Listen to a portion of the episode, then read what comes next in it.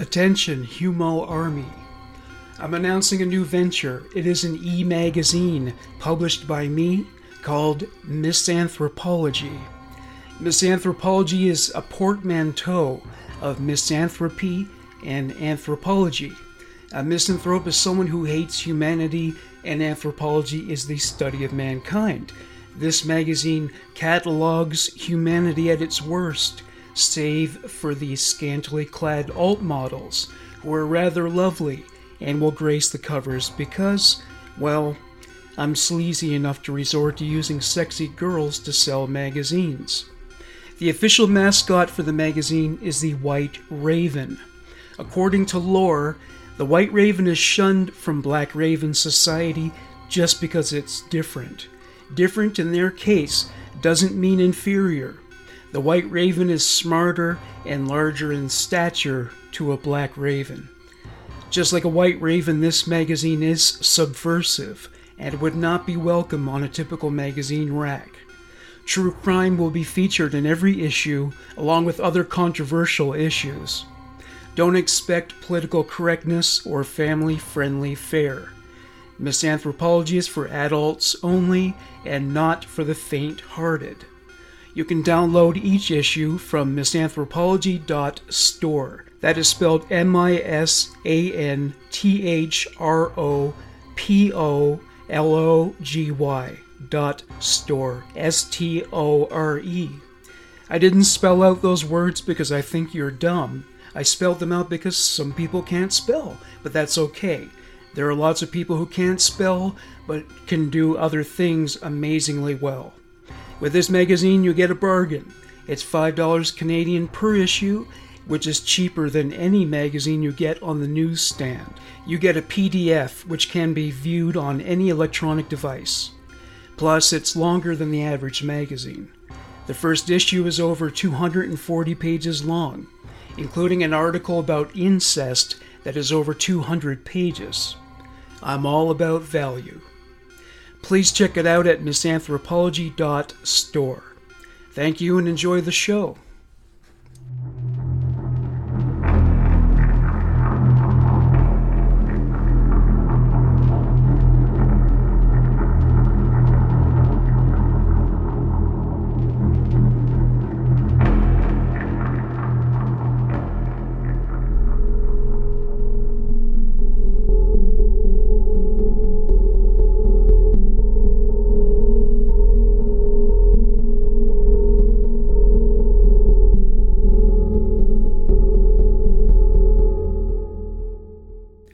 Welcome to Human Monsters. Herbert Richard Baumeister was born on April 7, 1947, in Indianapolis, Indiana. He was the eldest of Herbert and Elizabeth's four children.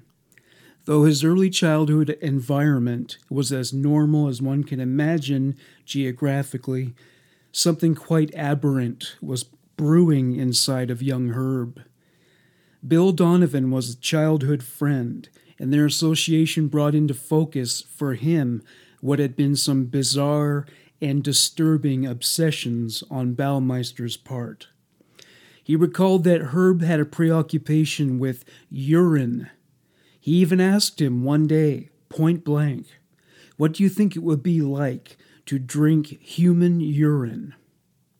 As if his timing in posing this question wasn't bad enough, considering that they were both in the fifth grade at the time, he queried Bill over lunch in the cafeteria. Hopefully, Bill wasn't drinking apple juice at the time. Bodily fluids didn't represent the be-all and end-all of Herb's bizarre preoccupations. He also developed a fixation on dead animals.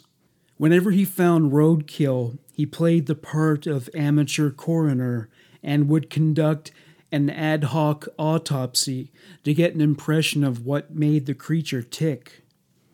Bill Donovan witnessed one such incident. Bill and Herb were walking to school one day when Herb spotted a dead bird. The very sight of the bird's carcass excited Herb to no end. He picked it up and put it in his pocket. Blood and guts were spilling out of the bird's torso, but clearly this did not concern him. Instead of giving the bird a proper burial outdoors or placing it in an old shoebox with straw, Baumeister was feeling theatrical. He placed it on top of his teacher's desk. No apple for that teacher. Naturally, his teacher was mortified to find a rotting animal corpse on her desk. After grilling the entire class, she ascertained that Herb Baumeister was responsible. Eventually, Herb Baumeister would keep his strange obsessions to himself as he transitioned to high school. Though he was perceived as eccentric and was cast out accordingly, his peers mostly left him alone. He had few friends and never dated. It didn't affect his academic performance. He graduated and began his post-secondary education at Indiana University in Bloomington in 1965. Though he was initially excited to be enrolled at what was a highly prestigious academic institution, he dropped out after one semester. One thing that did emerge from his time at IU was his relationship with Julie Sater, his future wife. They met in 1968. Whatever she may have thought of his weird predilections and pastimes, if he did indeed disclose them to her, she described him on affectionate terms such as nice, fun to be with, and good-looking. They were also both conservatives and committed on a lifelong basis to the Republican Party. They married on November 21, 1971. Something went horribly askew within Herb soon after their wedding. He suddenly appeared distraught, without any kind of observable external catalyst. During one dark moment of the soul, spent crying in their living room for days, his father checked him into LaRue D. Carter Memorial Hospital, which was reputed for its top-notch psychiatric care. Herb was diagnosed with compulsive disorder. In those days, this diagnosis was a catch-all used for patients with widely ranging symptoms and the extensive overlap of such. Herb spent 2 months in LaRue, receiving frequent visitations from Julie. When he was released, he and Julie carried on as before. What Herb had not disclosed to Julie, his father, or the staff at LaRue was that he was gay. Realizing he had given his life and body to a woman for the rest of his days was a hardship with which he assumed he could cope. The gravity of the situation hit him all at once, and it was more than he could take. His treatment at LaRue did not address this issue since he kept it to himself, so his mental health issues were certain to reemerge in the years to come. Herb and Julie shared an apartment when they were first married, but soon bought a house on 72nd Street, just blocks away from Herb's parents' house. They were both employed. Julie was teaching at Broad Ripple High School, and Herb was a clerk at the Bureau of Motor Vehicles. He was eventually promoted to the position of Program Director of Financial Operations. He struggled to commit to his studies at the university and eventually quit altogether, so he made a career goal of rising to the top at the Bureau. Now that he and his wife were financially stable, they had their first child, daughter Marie, in November 1979. Their son Eric was born in 1981, and their second daughter Emily was born in 1984. Life was running smoothly for Herb and his family until 1985. That was the year when his career at the BMV ended. Herb enjoyed hanging out with his younger co-workers at the Bureau and even threw a party for one of them at their property in the country. After hours of drinking, Herb got into his car and went for a joyride. He was so inebriated that he wound up in a fender bender with another car, getting caught drinking and driving as a high-level employee at the BMV was career suicide. He immediately set about covering up for his actions. He told his colleagues not to report the accident. The car he was driving belonged to a coworker named Gregory Moe. Gregory and Herb had become close friends while working together at the BMV. The next day, Herb took Moe's car again. Moe's assumption was that Herb was taking it to an auto body shop for repairs. 3 days later, he still hadn't heard from Baumeister.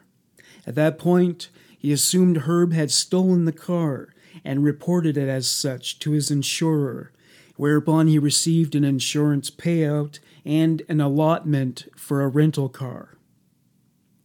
Though Herb considered the matter to be settled, his old friends at the BMV were appalled by this unethical conduct, and they reported him to police. He was arrested on April 3, 1986. He was charged with theft and conspiracy to commit theft. His brother bailed him out. Fortunately for Baumeister, his colleagues decided that he had learned his lesson, and due to their lack of cooperation in the trial, he was acquitted. This was the first time in Herb Baumeister's life that he had gotten away with a crime, and one that could have put him behind bars for years, even without a prior criminal history. Instead of going back home with his tail between his legs, he became cocky and defiant amid his burgeoning belief that he could offend with impunity.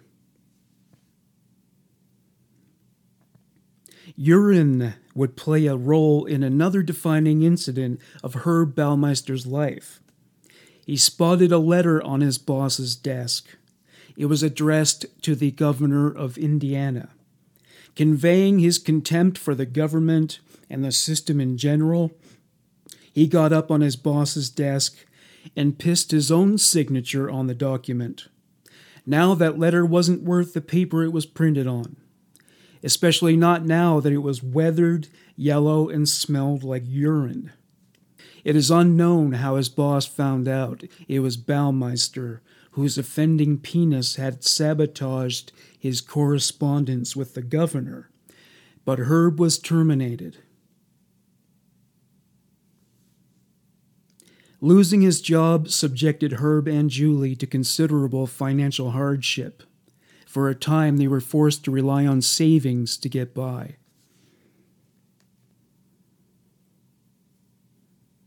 Herb decided to go into business for himself. He opened a thrift store called Save a Lot. His mother lent him $350,000 as startup capital.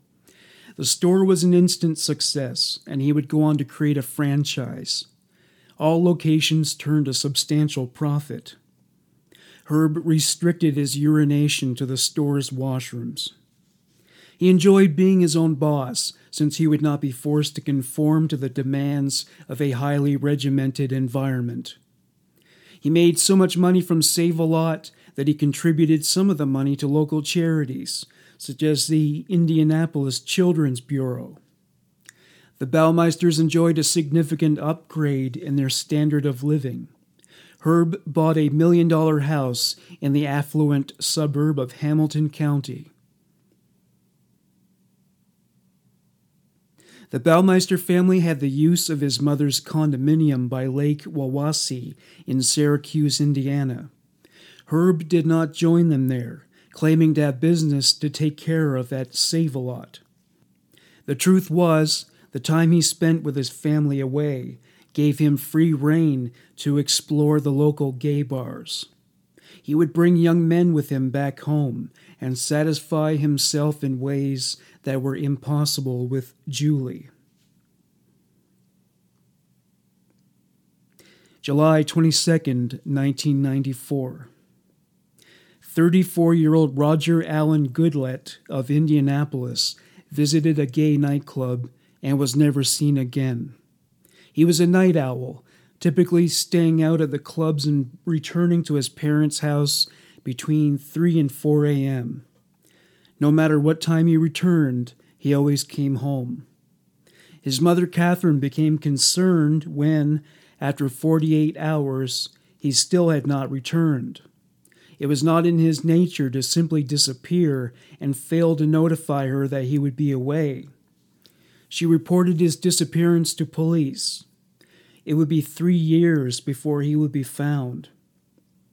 In the meantime, because Roger was an adult, the police were required, as a matter of protocol, to wait 30 days before searching for him.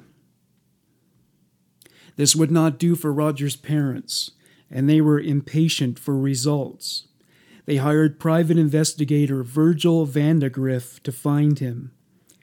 Vandagriff did everything in his power to track Roger down, without success.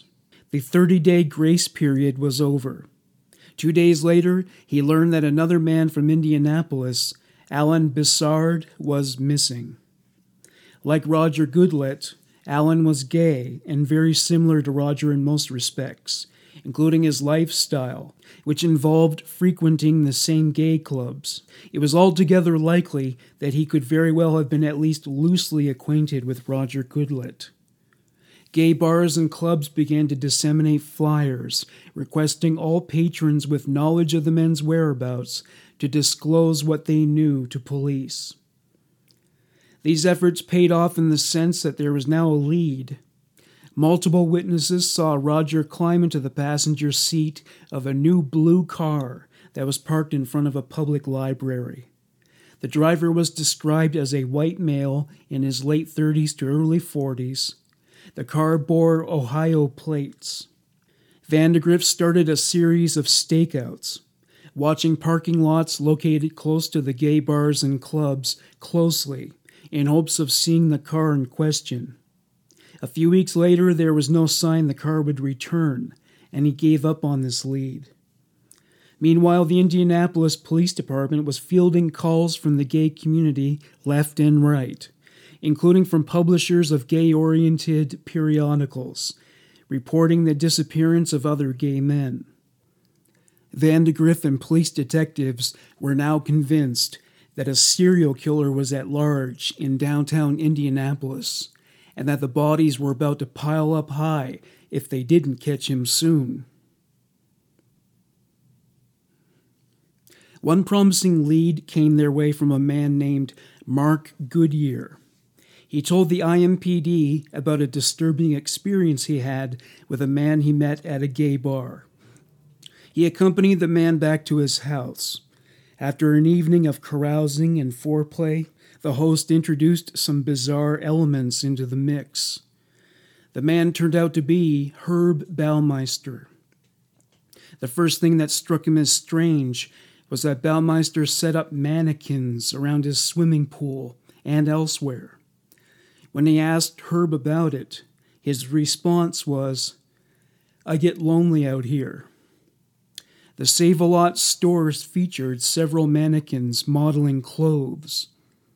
It struck Mark as an odd answer, considering that Herb told him he did not own the house, but worked there as a, quote, caretaker. He also lied about his age, claiming to be 28, when he was actually well preserved in his late 40s. Baumeister told Goodyear he kept his sexual orientation a secret from his parents, which was likely true. He said that if they ever found out, it would kill them. What he failed to mention was that his father had died, and his mother was 86, likely negating any possible consequences he might face for disclosing his sexuality to her.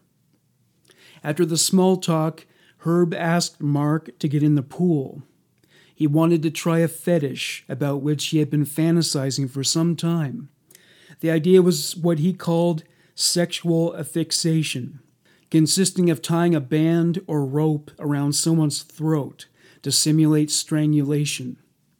He claimed that after cutting off oxygen to the brain, a euphoric state would be triggered and the orgasm would be more intense than under normal circumstances. Perhaps as a means to allay Goodyear's suspicions and fears, Baumeister asked Mark to strangle him. According to Mark, Herb became unconscious during the strangulation and fell into the water. He came to after a few seconds. Claiming to have enjoyed the experience, Baumeister took another swing at pitching the strangulation concept to Mark. Herb wasn't prepared to give up on this and grabbed the pool's hose. He wrapped it around Mark's neck. Realizing Herb had far more sinister motives in mind, Mark acted like he was unconscious to get a glimpse of Herb's true intentions. Herb released the hose from around his neck. He hovered over Mark. Mark suddenly opened his eyes. This startled Herb. As Mark tells it, it seemed that Herb did not expect Mark to recover from asphyxiation. Herb told Mark about what it was he liked to savor while watching his victims recover from strangulation. The bulging of the eyes. The cracking of their lips. He loved every second of it. Mark was uncomfortable with all this and made it clear to Baumeister that he was displeased. He told Herb his actions in the sexual arena were, quote, hurting people. Herb didn't take this seriously. Determined to make him see the error of his ways, Mark threatened to notify the police.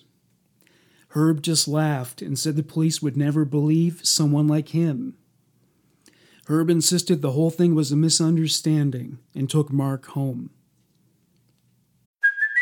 Hey, it's Kaylee Cuoco for Priceline. Ready to go to your happy place for a happy price? Well, why didn't you say so? Just download the Priceline app right now and save up to 60% on hotels. So whether it's Cousin Kevin's Kazoo Concert in Kansas City, go Kevin, or Becky's Bachelorette Bash in Bermuda, you never have to miss a trip ever again. So download the Priceline app today. Your savings are waiting. Go to your happy place for a happy price. Go to your happy price, Priceline. Mark later wondered if Herb Baumeister might be responsible for the disappearances of some of his friends. He cooperated with the police investigation, providing a physical description of Baumeister in the process. It was about this time that Herb reached out to Mark. He requested a repeat of what they experienced together. During their conversations about asphyxiation, Herb admitted that there were what he called accidents, and when things got out of control, there were deaths. Mark repeated this data to police. The problem was, the conversation didn't serve as evidence or even as a confession. They needed to catch Baumeister or find proof of murder. They provided Mark with police protection in case Baumeister was planning on stalking and killing him. Determined to turn the tables on Baumeister, the police decided to use Mark Goodyear as bait. Their idea was to have Herb meet Mark at a gay nightclub called 501 Tavern. A date and time were set, but Herb Baumeister was a no-show. Back to the drawing board. Herb Baumeister was successfully juggling his life as a father, husband, and entrepreneur with his secret life of a homosexual serial killer. For the most part, nobody was the wiser, but a shift happened one day when his son Eric was playing in a field near the Baumeister residence with some friends.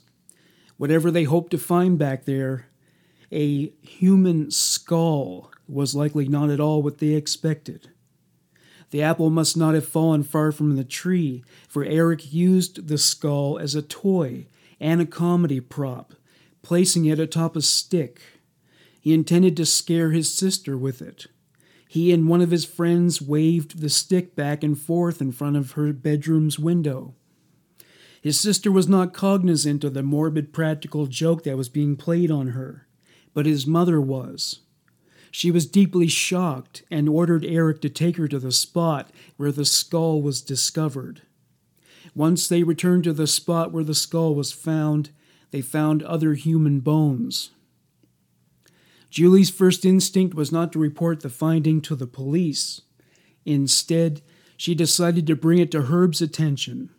Many people were befuddled by and critical of this action. When presented with the bones, Herb claimed that they were holdovers from his studies at IU Medical School. Though Julie couldn't recall finding human bones among their belongings, their house was exceedingly cluttered, so discovering hidden objects was not an infrequent occurrence on their property. She accepted his explanation without question. Meanwhile, Mark Goodyear was meeting with Virgil Vandagriff. Goodyear was frustrated by the lack of progress that was being made in the investigation by Indianapolis police. Not only did it seem that they were not taking the case seriously enough, but they were more focused on Goodyear's drug use. Following that experience, he was eager to work with Vandagriff, cooperating with him at every step of the way. It was about this time that Vandagriff contacted the lead investigator of the so-called I-70 Strangler case, a detective named David Lindloff. Numerous gay men had been strangled to death and dumped along the side of the I-70 Interstate Highway, which runs through Ohio and Indiana. As Lindloff put it, "You got 2 gay guys missing? Well, guess what? I know of 12 murders. And most of them are gay guys from Indianapolis." The identities of the gay men found by I-70 were confirmed as being residents of Indianapolis. These men were murdered and dumped since around 1980. With a clearer indication of the scope of the crimes committed, Vandagriff realized it was time to bring this data to the attention of the Indianapolis PD.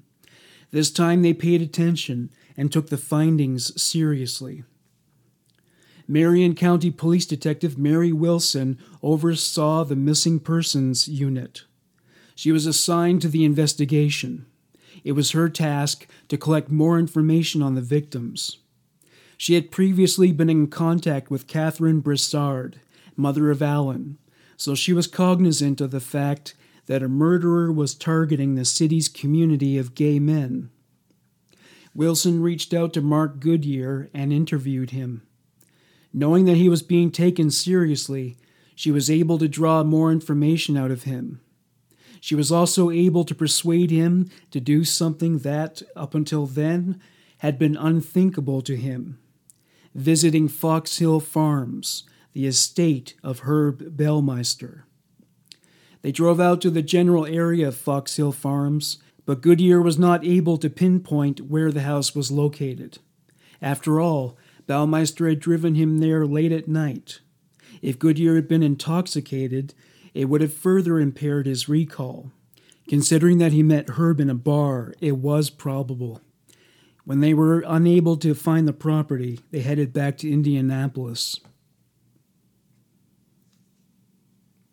Mark began to fear for his safety. He couldn't track down Herb Baumeister's house, but Baumeister showed up one day on the doorstep of Mark's friend. Mark was staying there at the time.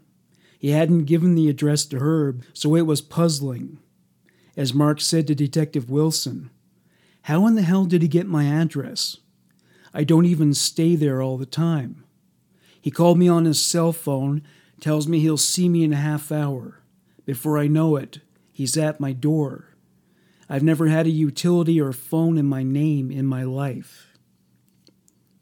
Baumeister invited Goodyear to spend an evening with him. Mark gave him some excuses why he couldn't, and then told him his boyfriend was trying to sleep in another room.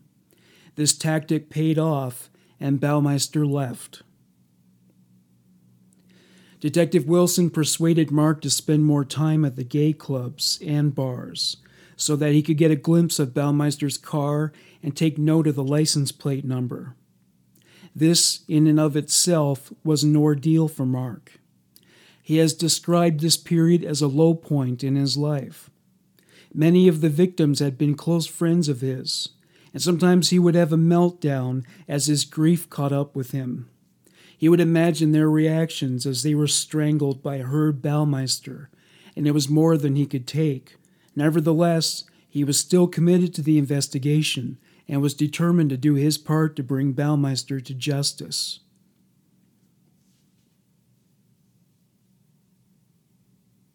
One night, Mark Goodyear was at a bar when Herb Baumeister walked in.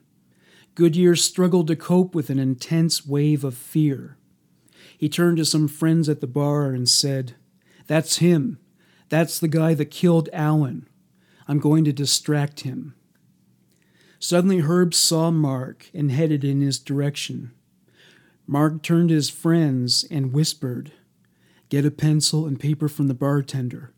Go out to the parking lot and stay there until you see him come out. Don't leave until you see him get in a car, and be sure to get his license plate number." Turning to his friend Albert in particular, he said, "Don't fuck up, Albert. Get that number no matter what." Herb Baumeister was in spitting distance of Mark Goodyear at this point. It was showtime. Mark turned to his friends and said, "Hey guys, looky here. If it isn't Brian or whatever his name is, come shake the hand of the guy who's killing all these guys, strangling them." Like something out of a movie, the entire bar turned to Mark and Herb. All that was missing was the sound of a needle scratching its way off a turntable. Performance anxiety a thing of the past now, Mark patted Baumeister on the back and said, "Come on, old sport. Show him the trick you showed me, that thing where you put your hands here." Mark put his hands around Herb's neck to drive home the point. Instead of being offended or intimidated by all the attention, Baumeister reveled in it. He smiled, put his hands around Mark's throat, and said, "No, you do it like this." Herb pushed his thumbs against Mark's neck and said, "You pinch it just enough to shut off the oxygen to the brain. It's such a rush." As this was happening, Albert was waiting outside for Herb to depart so he could see him get into his car and take down the license plate number. When Baumeister did leave the bar, he was shrewd. Realizing he was probably being watched, he scanned the parking lot to ensure nobody was watching him. From there, he took a walk around the block to further reinforce any confusion somebody may have felt regarding the whereabouts of his car. When Herb finally returned to his vehicle, Albert took down the plate number.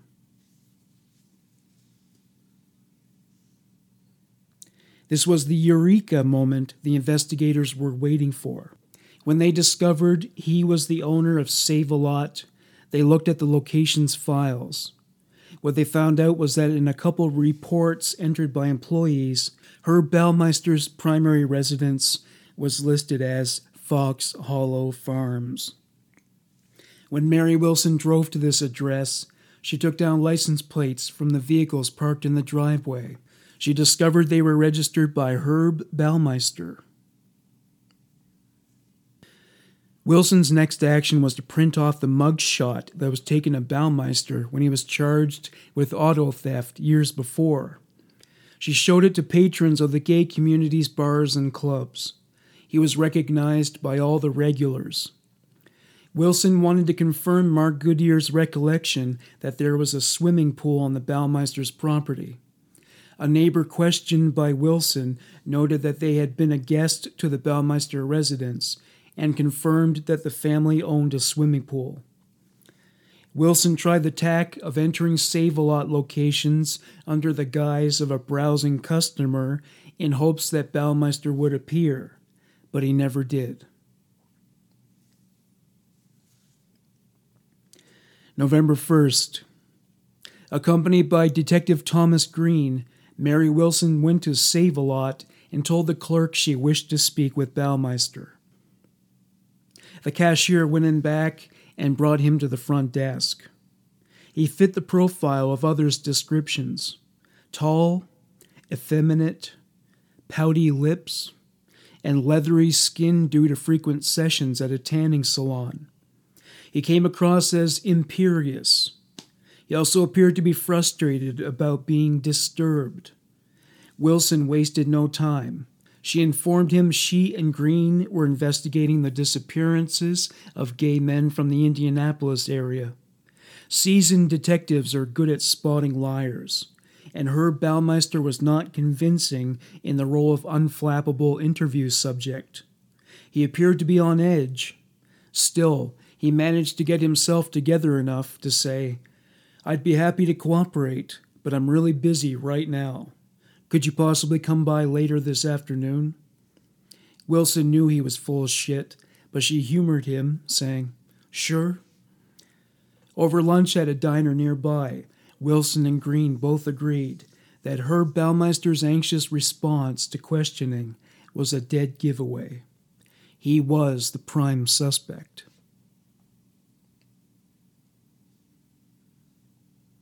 When Wilson and Green returned to the Save-A-Lot, Baumeister was there, as promised. They interviewed him in his office. He was polite and formal, acting like he was dumbfounded by the notion that he should be a person of interest at all. He said, "Well, what can I do for you?" Employing the Reed technique, they told him they knew he was involved with the massacre of gay men under investigation. Feigning incredulity, Herb said, "I've never been to a gay bar. I'm not gay, so I don't really know why you would come to me or how I could help you." Wilson pointed out that evidence proved he had, in fact, been a patron at one gay bar in particular. Reinforcing this point, Mary said, "We've got the license plate number from your car when it was parked outside a gay bar." Herb was silenced by this.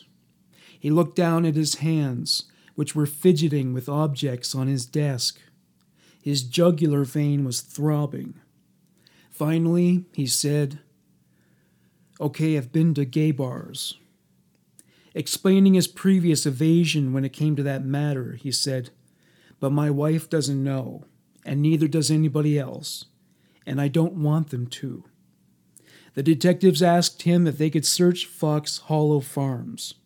Baumeister said, "Well, I'd really like to cooperate, but you'll really have to talk to my attorney." With that, he led the detectives out of his office. Still, this didn't count as evidence. It occurred to them that the real reason he was so uptight could have been that he was reluctant to come out of the closet. The next day, Wilson called Herb, and he informed her that he was being represented by a lawyer named James Voiles. What she didn't expect was that when she called Voiles to question him, he was dumbfounded when informed that Herb Baumeister identified him as his legal representation. He had never even heard of Herb Baumeister. 2 weeks later, Voiles revealed that he had, by then, been retained by Baumeister.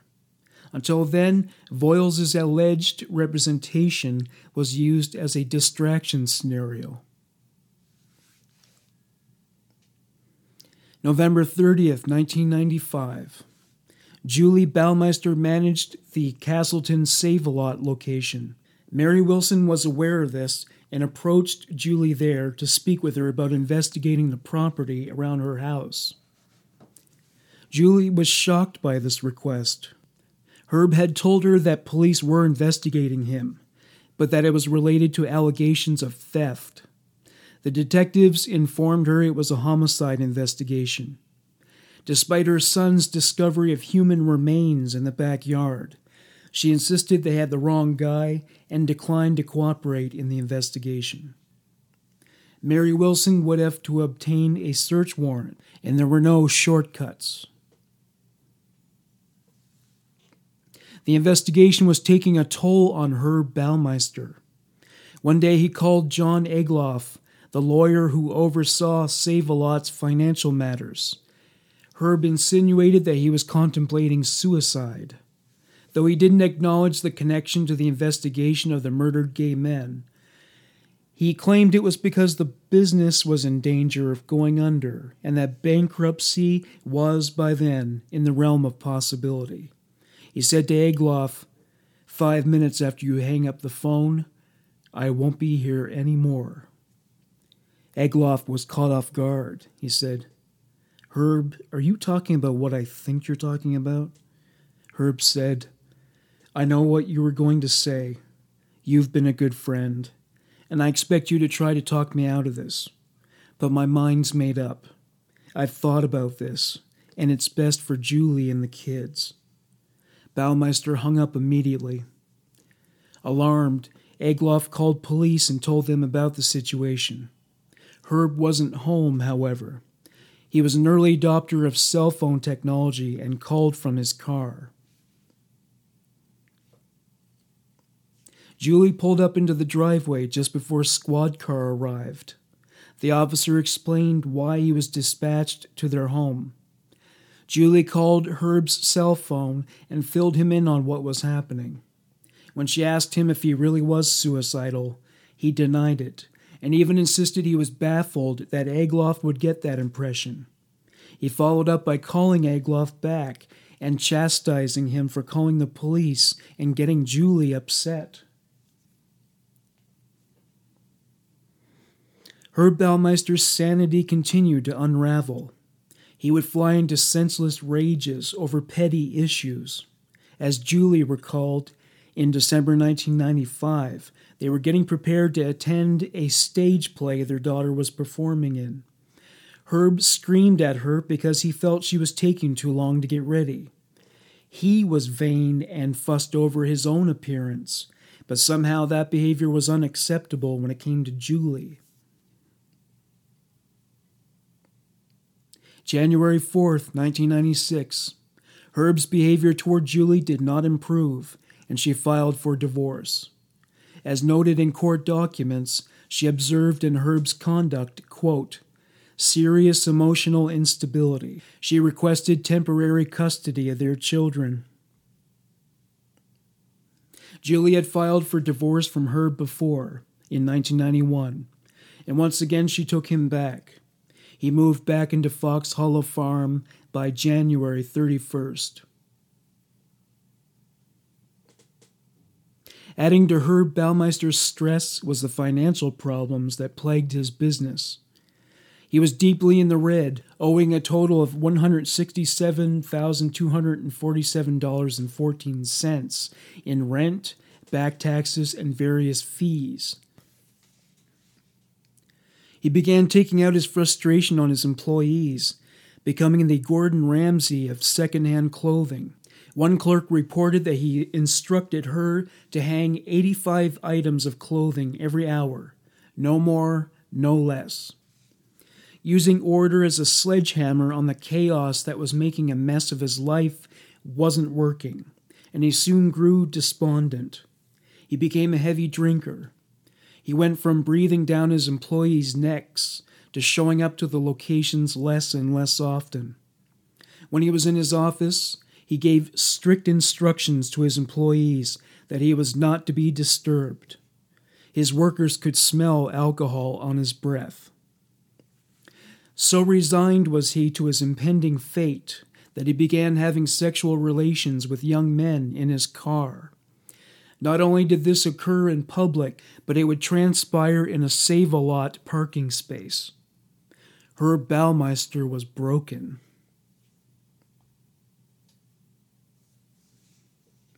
Herb and Julie had become estranged from each other. Julie was disillusioned with him and began to wonder if the things he had said to her were true. After all, if he was being investigated for a series of murders, and her son found a human skull in their backyard, there must have been some merit to the allegations. These revelations were finally seeping through her own thick skull, and the tower of illusion Herb constructed around himself appeared to be teetering over.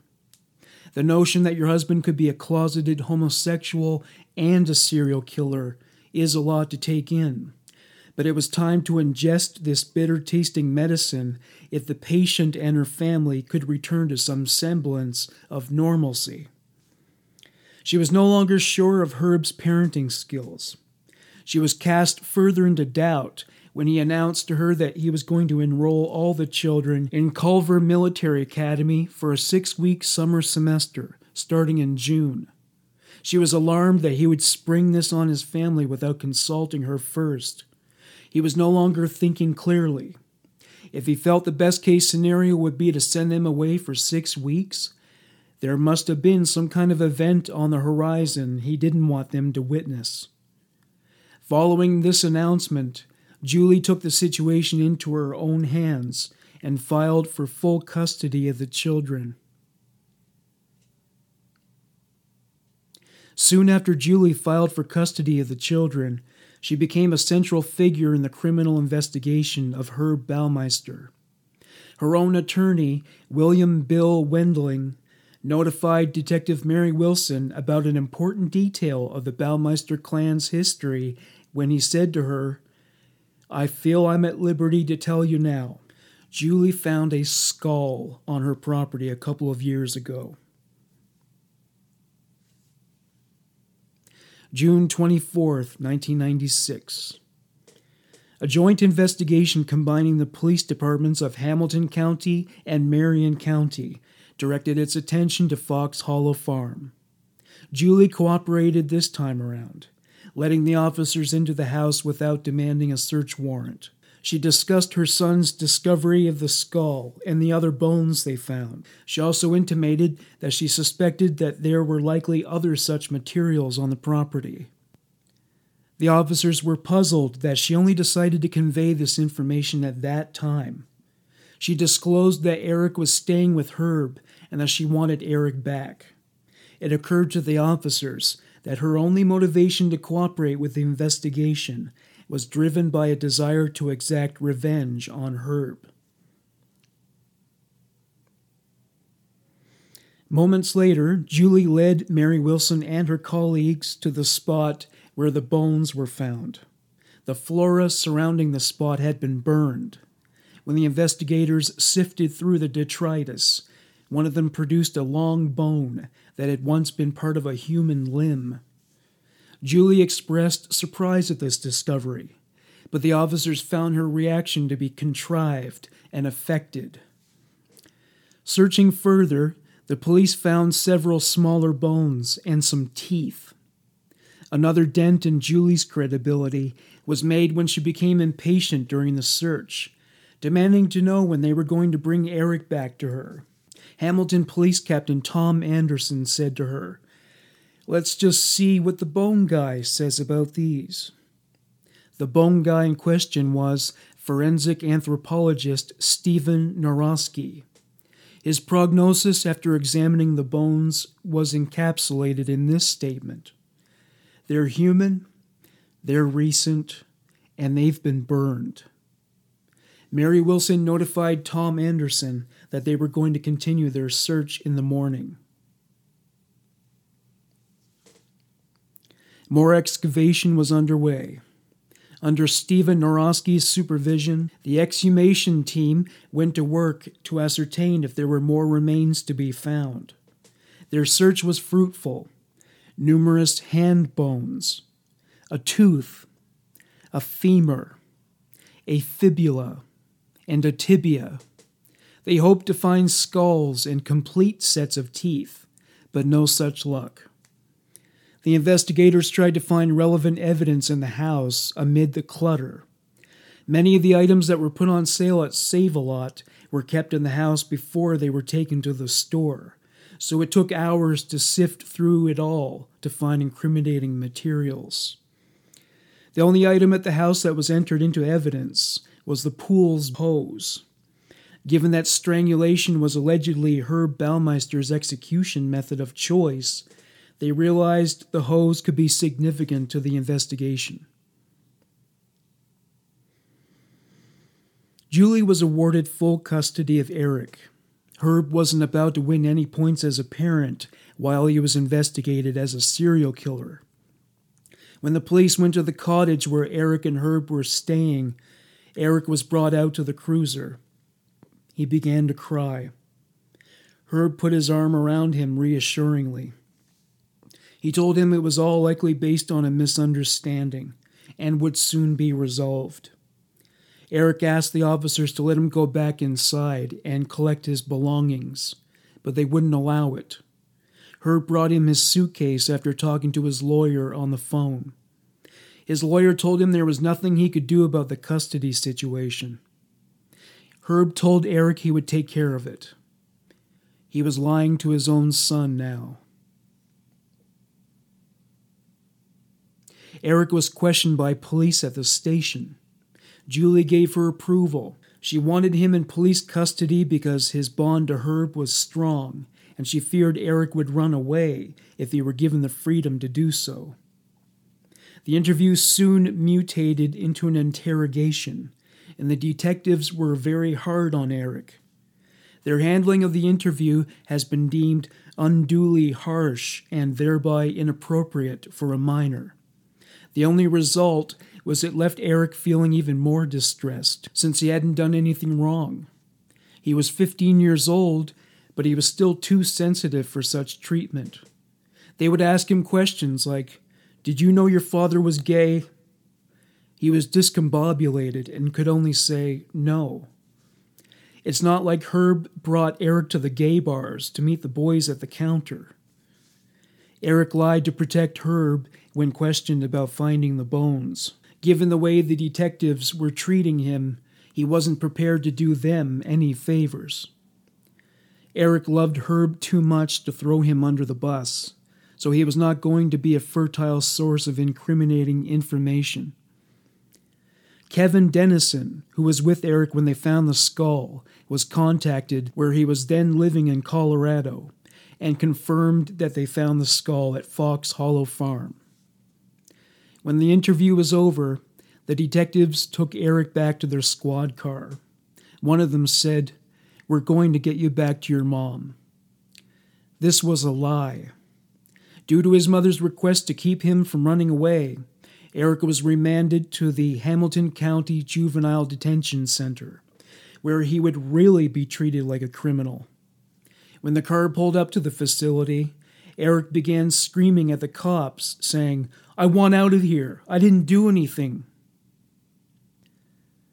While Julie was questioned, she cast aspersions on Herb at every turn, characterizing him as a, quote, mean man who could do very mean things to people.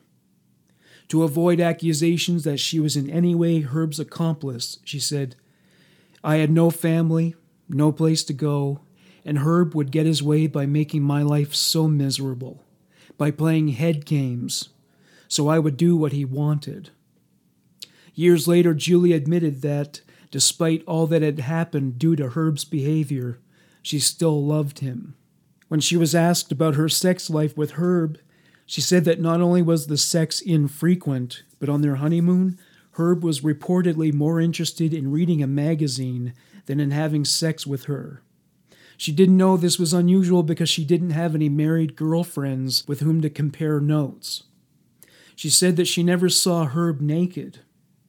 When they did have sex, usually just to breed, it was always with the lights out, and he insisted on doing it under the covers. She recalled that Herb would disappear for long periods of time, and she could not account for his whereabouts.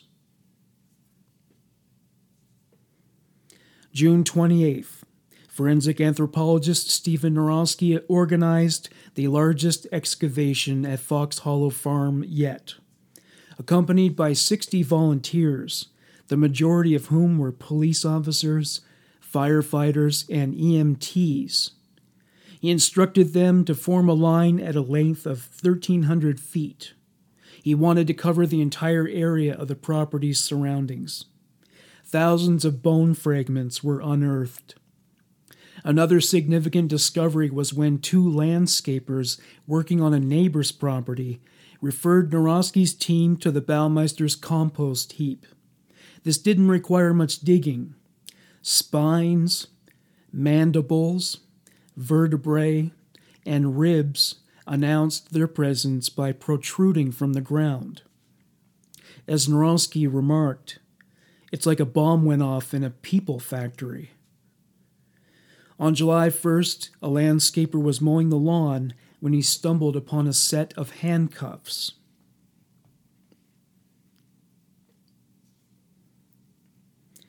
Herb Baumeister placed phone calls to all his children. He told them how much he loved and cared for them. Every call ended with goodbye as the last word they heard from their father. July 3rd, 1996. Herb Baumeister was found dead in Sarnia, Ontario, Canada, by some campers. He was nattily dressed in a suit with a patriotic tie. He left an envelope beside him, in front of which read, "Attention Canadian authorities." His suicide note was contained within. The note was replete with apologies. He expressed remorse for ruining his marriage and for leaving the finances of Save-A-Lot in shambles. He even expressed remorse for casting such a dark pall over the park in which he killed himself, which is normally a recreational resort. No regrets were expressed regarding the men he murdered. Not once in 3 pages. No funeral was held, as the case had attracted significant media coverage, and the attention would have disturbed his children, and they had been through enough trauma for a lifetime. Baumeister's guilt was never proven by forensic evidence, because on 2 separate occasions, it was carelessly gathered and handled, rendering it useless as a subject for analysis. Still, he was identified by a living person as the party who strangled them, and a makeshift cemetery was discovered in his backyard. Herb's anxiety during questioning was the closest thing investigators would get to a confession. Was Herb Baumeister really so desperate to conceal his homosexuality that he would murder anybody who possessed definitive carnal knowledge of his true sexual orientation? You be the judge. Speculation abounds. Thank you for listening to Human Monsters. Bye for now.